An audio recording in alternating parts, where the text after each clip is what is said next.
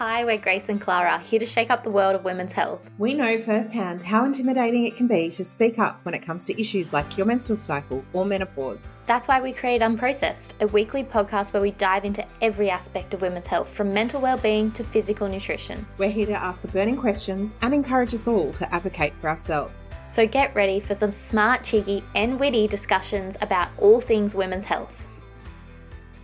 Hey guys, welcome back to the podcast. You have Grace and Clara in your ears.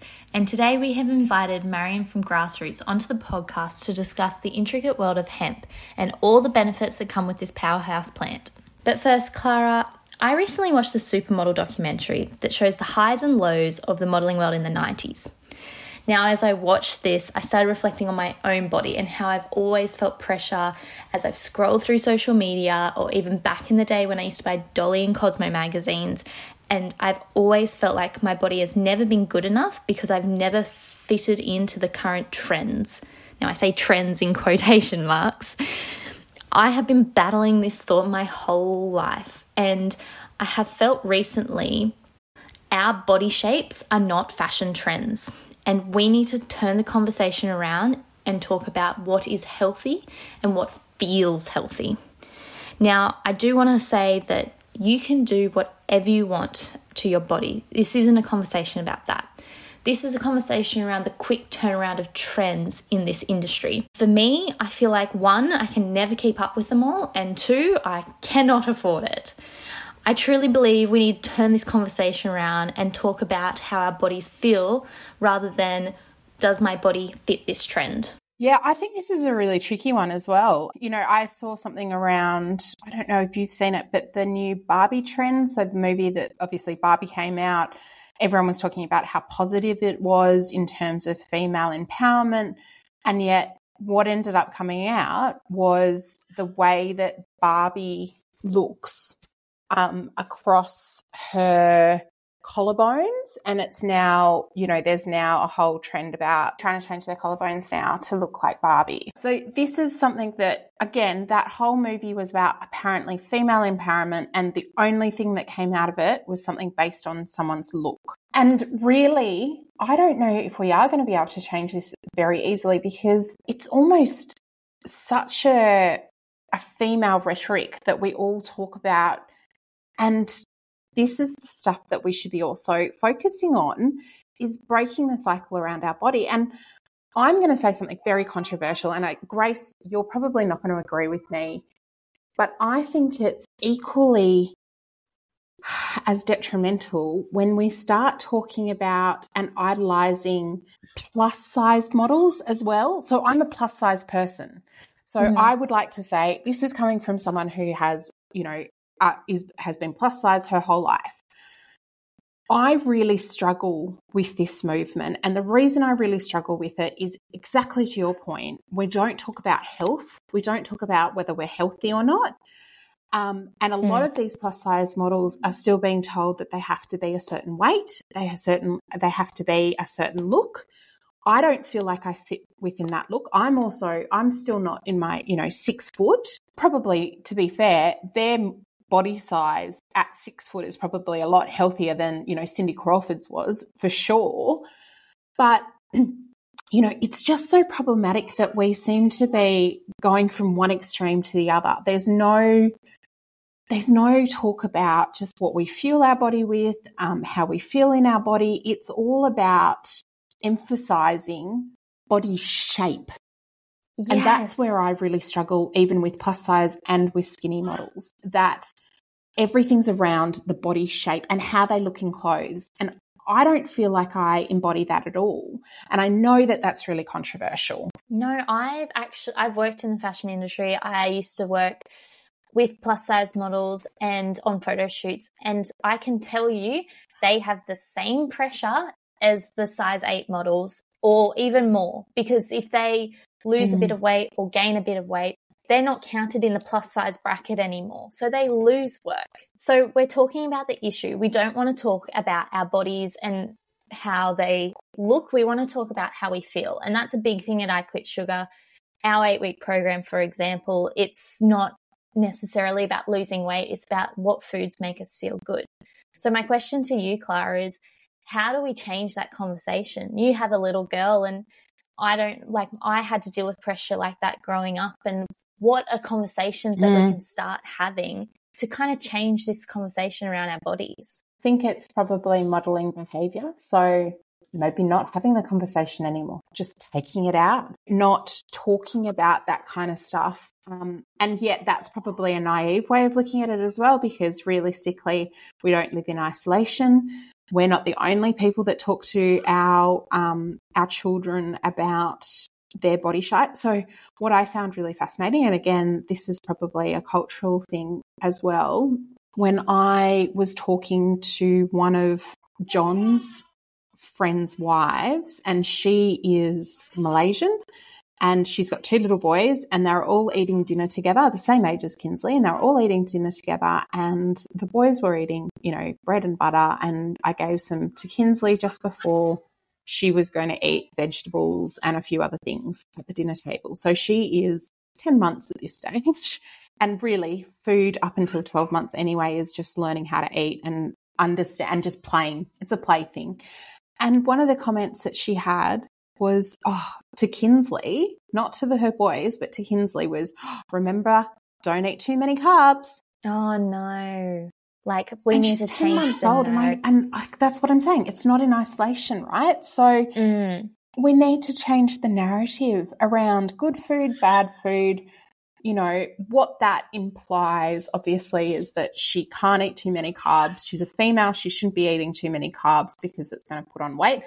Again, you know, it doesn't matter what kind of carb that is, whether it's a good carb or, you know, it's just, it's so problematic. And it's, it really is hard because as a generation, we need to stop this.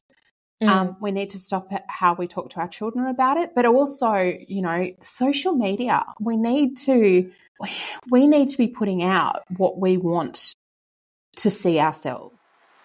Hey, it's Grace here. Just want to quickly interrupt the episode to say it's time to start nourishing you.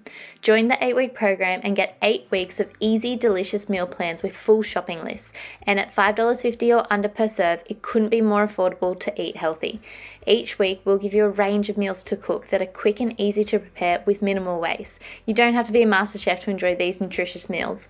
Plus, fun online workouts, mentoring from industry experts, and access to our exclusive sleep school. Spots are limited, join now. Now, let's get back into the episode. Have you ever wondered how to get more goodness onto your plate with less effort? We have the answer it's hemp. Now, when you first think of hemp, you might not think supplements or sprinkles for your salad, but our guest today breaks down the misconceptions about this powerhouse plant and shares how it is truly beneficial for our day to day lives. Grassroots has one simple mission to make healthy easy with simple, sustainable habits the whole family will love. They have taken hemp products to the next level as they transform them into delightful, simple, inspired diet additions that happy dance you closer to wellness with every bite. Marion, thank you so much for joining us on the podcast. So, you're from Grassroots. How did Grassroots come about? Uh, yes, hi, Clara and Grace. Thank you so much for having me. It's a pleasure being with you today. So, Grassroots, I guess, is a brand that we've um, created even though we already had other health food brands and we were already in the hemp business but we really wanted to create a brand that was um, more in line with what people want. And so we believe that what people want is more nutritional support something that can slots easily in their routine. And so that's why we decided to make grassroots which is you know, simple and nutrition at a reasonable price. Sorry. And it can easily just be mixed or drizzled or sprinkled. Mm. And as we like to say, it's just um, more goodness for less effort. we have a small range at the moment, but um, very simple and delicious. So we've got a few hemp products. We have hemp seed oil. We also have hemp seed capsules for the people who don't really like the, like the taste of the oil. Um, we have what we call hemp hearts, which is just like hemp seeds but without the shell, and it's really delicious and creamy and nutty. And then we have hemp protein powder. We have two types of protein, uh, one that is a 40% and one that is a 60% content. And then outside of our hemp range, we have um, cacao, um, chia, stevia, and all of our range, I think, uh, except the Australian hemp, because we also have the French hemp, is um, organic. So, for those at home who don't really understand hemp and haven't added hemp to their diet, what are the benefits of adding hemp and why is it such an important um, industry now in the Australian market? I guess there's uh, two different components to your question. So I'll, I'll talk mm. more about the nutritional value first. Um, so hemp seed is what uh, we use for uh, food um, in human consumption and pet food as well.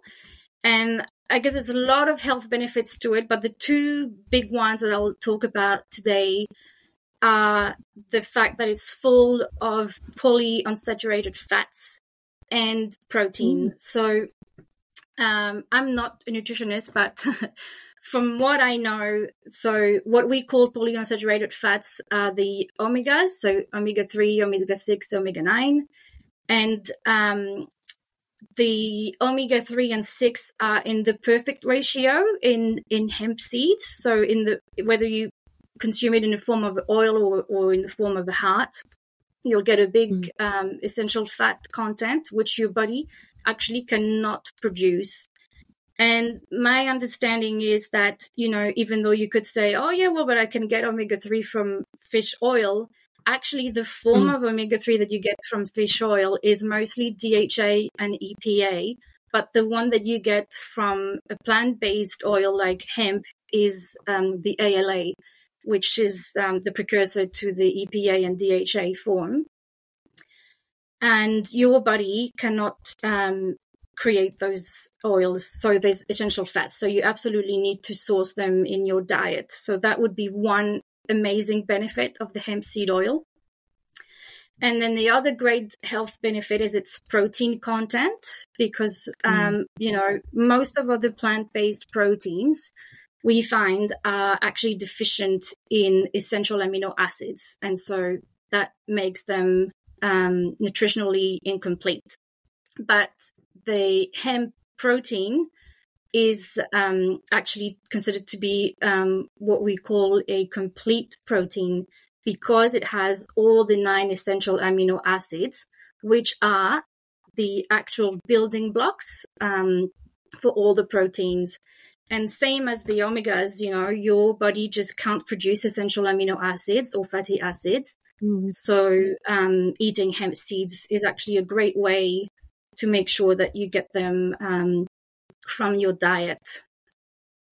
Then, um, with your other question, um, was why is the industry gro- growing? I mean, I think there's a lot of reasons for that, and that is that hemp is amazing. you know, hemp can do everything. Um, so it can do, obviously, it can do food, but it can also do cosmetics, it can do paper, it can do textile. Um, and as far as I can see, um, it's it's really, really, small in Australia at the moment, and there's a lot, lot more potential to it. So, how is hemp good for the environment?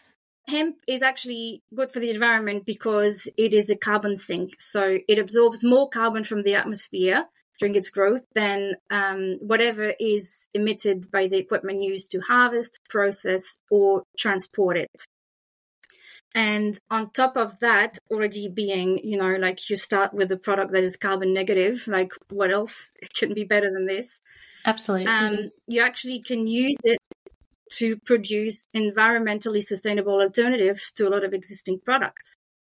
So it can be used um, in uh, the regeneration of land uh, as carbon sequestration and in the manufacture of biodegradable and non-toxic plastics. I think I think that it's just it's hard to beat. It's just really it's got all these incredible um, properties. So there's so many other reasons why it could be good for the environment. Like also the fact that it's a complete um, source of protein. We definitely need an alternative to meat protein. Well, there you go. Here's your protein. Mm, it has so many benefits, and the sustainability factor is so important as we go ahead and trying to cut down our carbon emissions and greenhouse gases. So that's incredible that you're designing a product absolutely. that we can consume. Yeah, absolutely. I mean, I wish we could do more with hemp. Um, at the moment, like uh, as I was saying before, there's only so little that we're doing with hemp in Australia. Mm. We're really a little bit behind other countries, even China or Canada. Like there's such a huge application for it, but we don't really yet have um, all the necessary equipment in Australia. So the more we can get behind it and grow it, um, the better. So obviously, we've heard like when everyone thinks of hemp, they think of one thing, right? Um, which is probably the medicinal side of hemp. So, what's the difference between what is a food based product for hemp and what is a medicinal side of hemp? And obviously, you know, having hemp in your diet, is there any of the extract that you're getting? You know, what are some of the there obviously for people that you know kind of have that fear around adding hemp to their diet because hemp is known for one thing. You know what what are the differences between how you process the hemp for f- food based products and what is you know i guess medicinal hemp in australia? Yes so i love that question actually. It's a very interesting one and um, i'll start by saying that so hemp is actually a word that we use to distinguish between um, hemp that is used for medicinal p- purposes, which we're going to call cannabis, and then hemp that is used for industrial purposes, so food, cosmetics, etc. Um, it is the same plant, so they both actually called cannabis sativa. But like with any other plants, like tomatoes, avocados, mangoes, there's different varieties of the plant. So the ones that we use for um, food or clothing or cosmetics are going to be varieties that are low in the molecule that is called THC, which is the molecule that most people would know by now is the one that is psychoactive and will make you high. But then the other difference is which part of the plant we use. So the part of the plant that we would use for medicinal use, for example, would be the flower. So you'd extract uh, molecules from the flowers through different kind of processes, and you'd make tinctures or oils or capsules, etc. And the molecules in the flower, there's hundreds of different molecules. THC is one, um, but there's uh, cannabidiol, which I think you all know by now, which is the really trendy CBD at the moment. And so these molecules are the one that are used in medicinal extracts.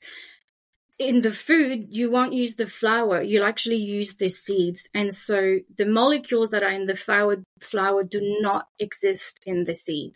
So there will be no cannabinoids whatsoever, no THC, no CBD, none of the other hundreds of molecules that you will find in the flower. So what you'll find is what I was telling you before, you'll find protein, you'll find, you know, omegas, you'll find um, fiber, even, and all of those nutritional um, values, really, but none of the other things that are used for medicinal purposes. So it could be the same plant from a variety that is low THC, but, you know, you can use the flower for the medicine, you can use the seeds for the food and the cosmetics and you can use the stalk for um, the fiber, you know, for textiles or for paper or even for construction. So, continuing on from that, you talk about medicinal purposes. What would a person need, um, or what condition would a person have to need these medicinal purposes of the hemp plant? Um, well, there's quite a few, um, you know, in light of today's research that um, recommended to use um, medicinal cannabis for. Uh, obviously, there's a lot of misinformation out there, like it's to cure all, it cures cancer, it cures everything. It's not really like that. So, for people who have cancer, um, yes, they can take um, cannabis oil. Is it going to cure them? No they need to follow whatever the doctor's recommendation is. However, it can help them greatly because it will help them, you know, sleep. It will help them reduce nausea if they have any effects from chemotherapy, etc., etc. And so, if they have increased appetite, if they can sleep, you know, all of these are extremely important benefits that will actually help them go through their treatment plan and feel better. And and this is a very important side of healing in whatever condition, whatever condition you're going through, if you're not sleeping, if you're not eating, you know, and you're going through crazy treatments that are really attacking your body and your immune system, you know, that's just going to not, um, it's just going to make you deteriorate more. So that's one way that you can use cannabis um, with cancer. But other conditions where it's really been proven to be extremely effective, for example, would be epilepsy. Epilepsy, sorry epilepsy, especially in children, there's a lot of research that shows that it's extremely beneficial and, and helps with the, well, against the seizures. Um, then it also is very recognized that it's um, an important inflammatory, especially cannabidiol, which is the other molecule, not THC. Um, so inflammation is there in so many different diseases. It's linked to a lot of autoimmune diseases. So there's a lot of research that's been done around um, multiple sclerosis and how it can support your immune system. So it has such a wide range of ways that it can help people.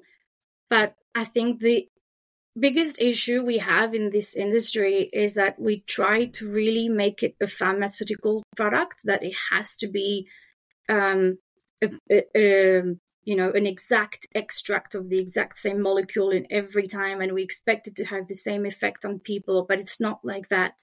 It's it's a plant. So as with any other plant medicine you know which is more in the realm of naturopath we all know that it works synergistically. So and everybody's going to have different reactions because it's going to work with your body and um, for that reason, I think this is what creates the most um, issues in the medicinal industry for it to grow and, and really develop is that there needs to be a proper understanding that we're trying to make this into a synthesized drug, but it really is a plant. So I'm hoping that at some point the government will recognize this and help us grow this uh, the way it's supposed to the way we see it as an industry anyway at the moment mm. is that we see it as something um, that is possibly going to change in the next five years. Yeah. Um, potentially, we might be going the same way Canada went, which is to make it, you know, legally legal recreationally, and that will maybe unblock the path. Uh, not that we're supportive of it being used for recreational purposes, mm. but if it's no longer listed as a Schedule One, Schedule Nine, sorry, drug in Australia, mm. um, then there's a lot more that could be done. You know, then it could maybe become something. It has to stay regulated. I absolutely believe it has to remain regulated. Mm. Um, there's a lot of research that still needs to be done. You know, for example, um, with CBD, there's uh, some laws that have passed last year or the year before saying that CBD will soon become um, legal to purchase over the counter. This is great. I think it's great, but it has to be regulated, as in, you know, mm. you can't just sell whatever you want and just call it CBD and nobody's double checking. Mm. You have to know that too much CBD is probably not good, but not enough is not going to help. So you have to have the right amount and you have to have the right regulation to make sure that the consumer is safe in what they're buying.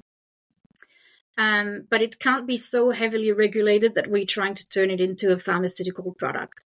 So I think for me, the ideal, ideal outcome would be, but I, I have no idea if that would ever happen, is to, you know, um, change where THC and CBD sit in the drug schedule in Australia and then make it something that is um, prescribed by naturopath or you know people who are really really knowledgeable in the plant-based um, medicine world yeah that makes complete sense the other thing that we could do and that thing that we are trying mm. to do as businesses is to educate doctors and nurses and mm. pharmacists mm. because they're all keen to prescribe you know but it's not it's not easy for them to even understand because it doesn't have the same um you know really regulated steps as you have to take two a day for seven days and then this is what will happen so cannabis is not like that. So it's difficult for doctors to even know how to prescribe it. It's more of something that you have to just trial.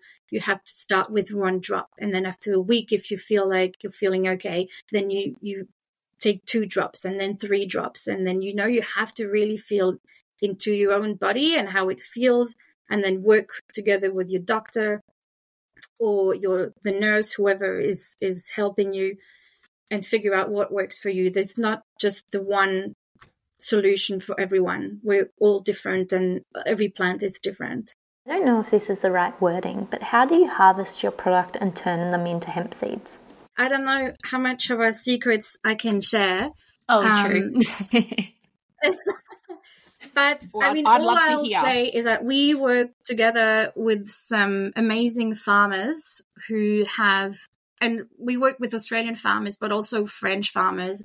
And the reason is because, as I mentioned before, Australia is really behind in the hemp industry. Um, but our aim is to bring the knowledge from other countries, such as France, you know, to Australia and work together in collaboration so that we can bring this knowledge to our country. Um, but I guess we work with those farmers who grow the hemp organically, um, and then we have um, equipment. Our supply. I mean, actually, we work with a manufacturer in France and they have the whole equipment there. And I can't really explain how they do it, but it's very minimally processed so that the shell is removed. And there's some secret techniques to make sure that, you know, the shell and the heart, which is the seed without the shell, we call it heart, is um, is not mixed together and we get a really pure product. And the only thing I can say to you is that if you try our hemp hearts and then you try somebody else's hemp hearts in Australia, you'll taste the difference. If more people can try our product, it's the only way is that they will realize that actually you can do so much better mm. with hemp. You know, you can make it taste really good and nutty and creamy. Because a lot of, even some of my friends, you know, they eat hemp and they're like, oh, I don't really like it. It tastes bitter. And then I give them my brand and I was like, have you tried this one? And they just can't believe it, how different it tastes but it's all the, in the way that it's processed. So I can't I can't share this secret. But I'm hoping that we can work with um, you know Australian um, farmers and manufacturers to implement that here and grow the industry in Australia. Because I think there's so much we can do with hemp. Um, it'd be a shame, really, not to to give it a go. So, which countries are leading the way when it comes to hemp? Because you said Australia's got some catching up to do, but which countries should we look towards? I mean, I don't want to be biased because obviously you can hear my French accent, but I think France is really is really out there when it comes to hemp because the difference between Australia and France, for example, is that Australia banned hemp crops. They banned hemp crops, they banned hemp foods, they banned everything. And it's only become authorized again, legal again, just a few years ago. But uh, see, France or China or Canada, they didn't do that. Canada was way more advanced than Australia in terms of hemp foods. China as well, and you know you have to remember that actually hemp is is an Asian plant originally anyway. So China would definitely have a lot of advance in that area um, in this food category and potentially the cosmetic category, although they've recently banned hemp seed oil in cosmetics in China. But France, I know, are more advanced also because they have the construction side of things, which um, we, we don't have here in Australia yet. So you could be building a home with hempcrete which is you know a replacement to hemp concrete to normal concrete i mean. And it has a lot of properties. I'm not fully across it but see in france there's a lot of people building houses um, in in hemp. And in australia it's a very very very new thing but a few people are picking up on it and i hope it can grow. I hope i really hope the government could please invest in this and help us as businesses to, you know, get the equipment that we need to be able to do those things in Australia because it's such a huge capital investment. Um, you know, it's a lot of R and D um, expenses. So if we could do that, if we as a country, you know, we could get the backup of the Australian government to invest in those things, then there would be no stopping us. We could do houses, we could do paper, we could do fuel, we could do clothes, you know, everything that I mentioned before. It'd be amazing. Marion, thank you so much for joining us on the podcast today. It has been such a delight. And for everyone who wants to try out her delicious, amazing hemp products, which I do sprinkle on my breakfast every morning, I'll put links in the show notes below. Like this podcast, please give us a five star review and share it with someone who you think would benefit from it. We want to help as many people as possible live healthier lives. This podcast is general in nature. We aren't doctors or health practitioners. But if this podcast has prompted something for you, we really encourage you to make an appointment with your health practitioner and get advice that is tailored to you. This podcast is recorded on the land of the Gadigal people of the Eora Nation. We pay our respects to their elders, past, present, and emerging, and extend that respect to all Aboriginal and Torres Strait Islander peoples.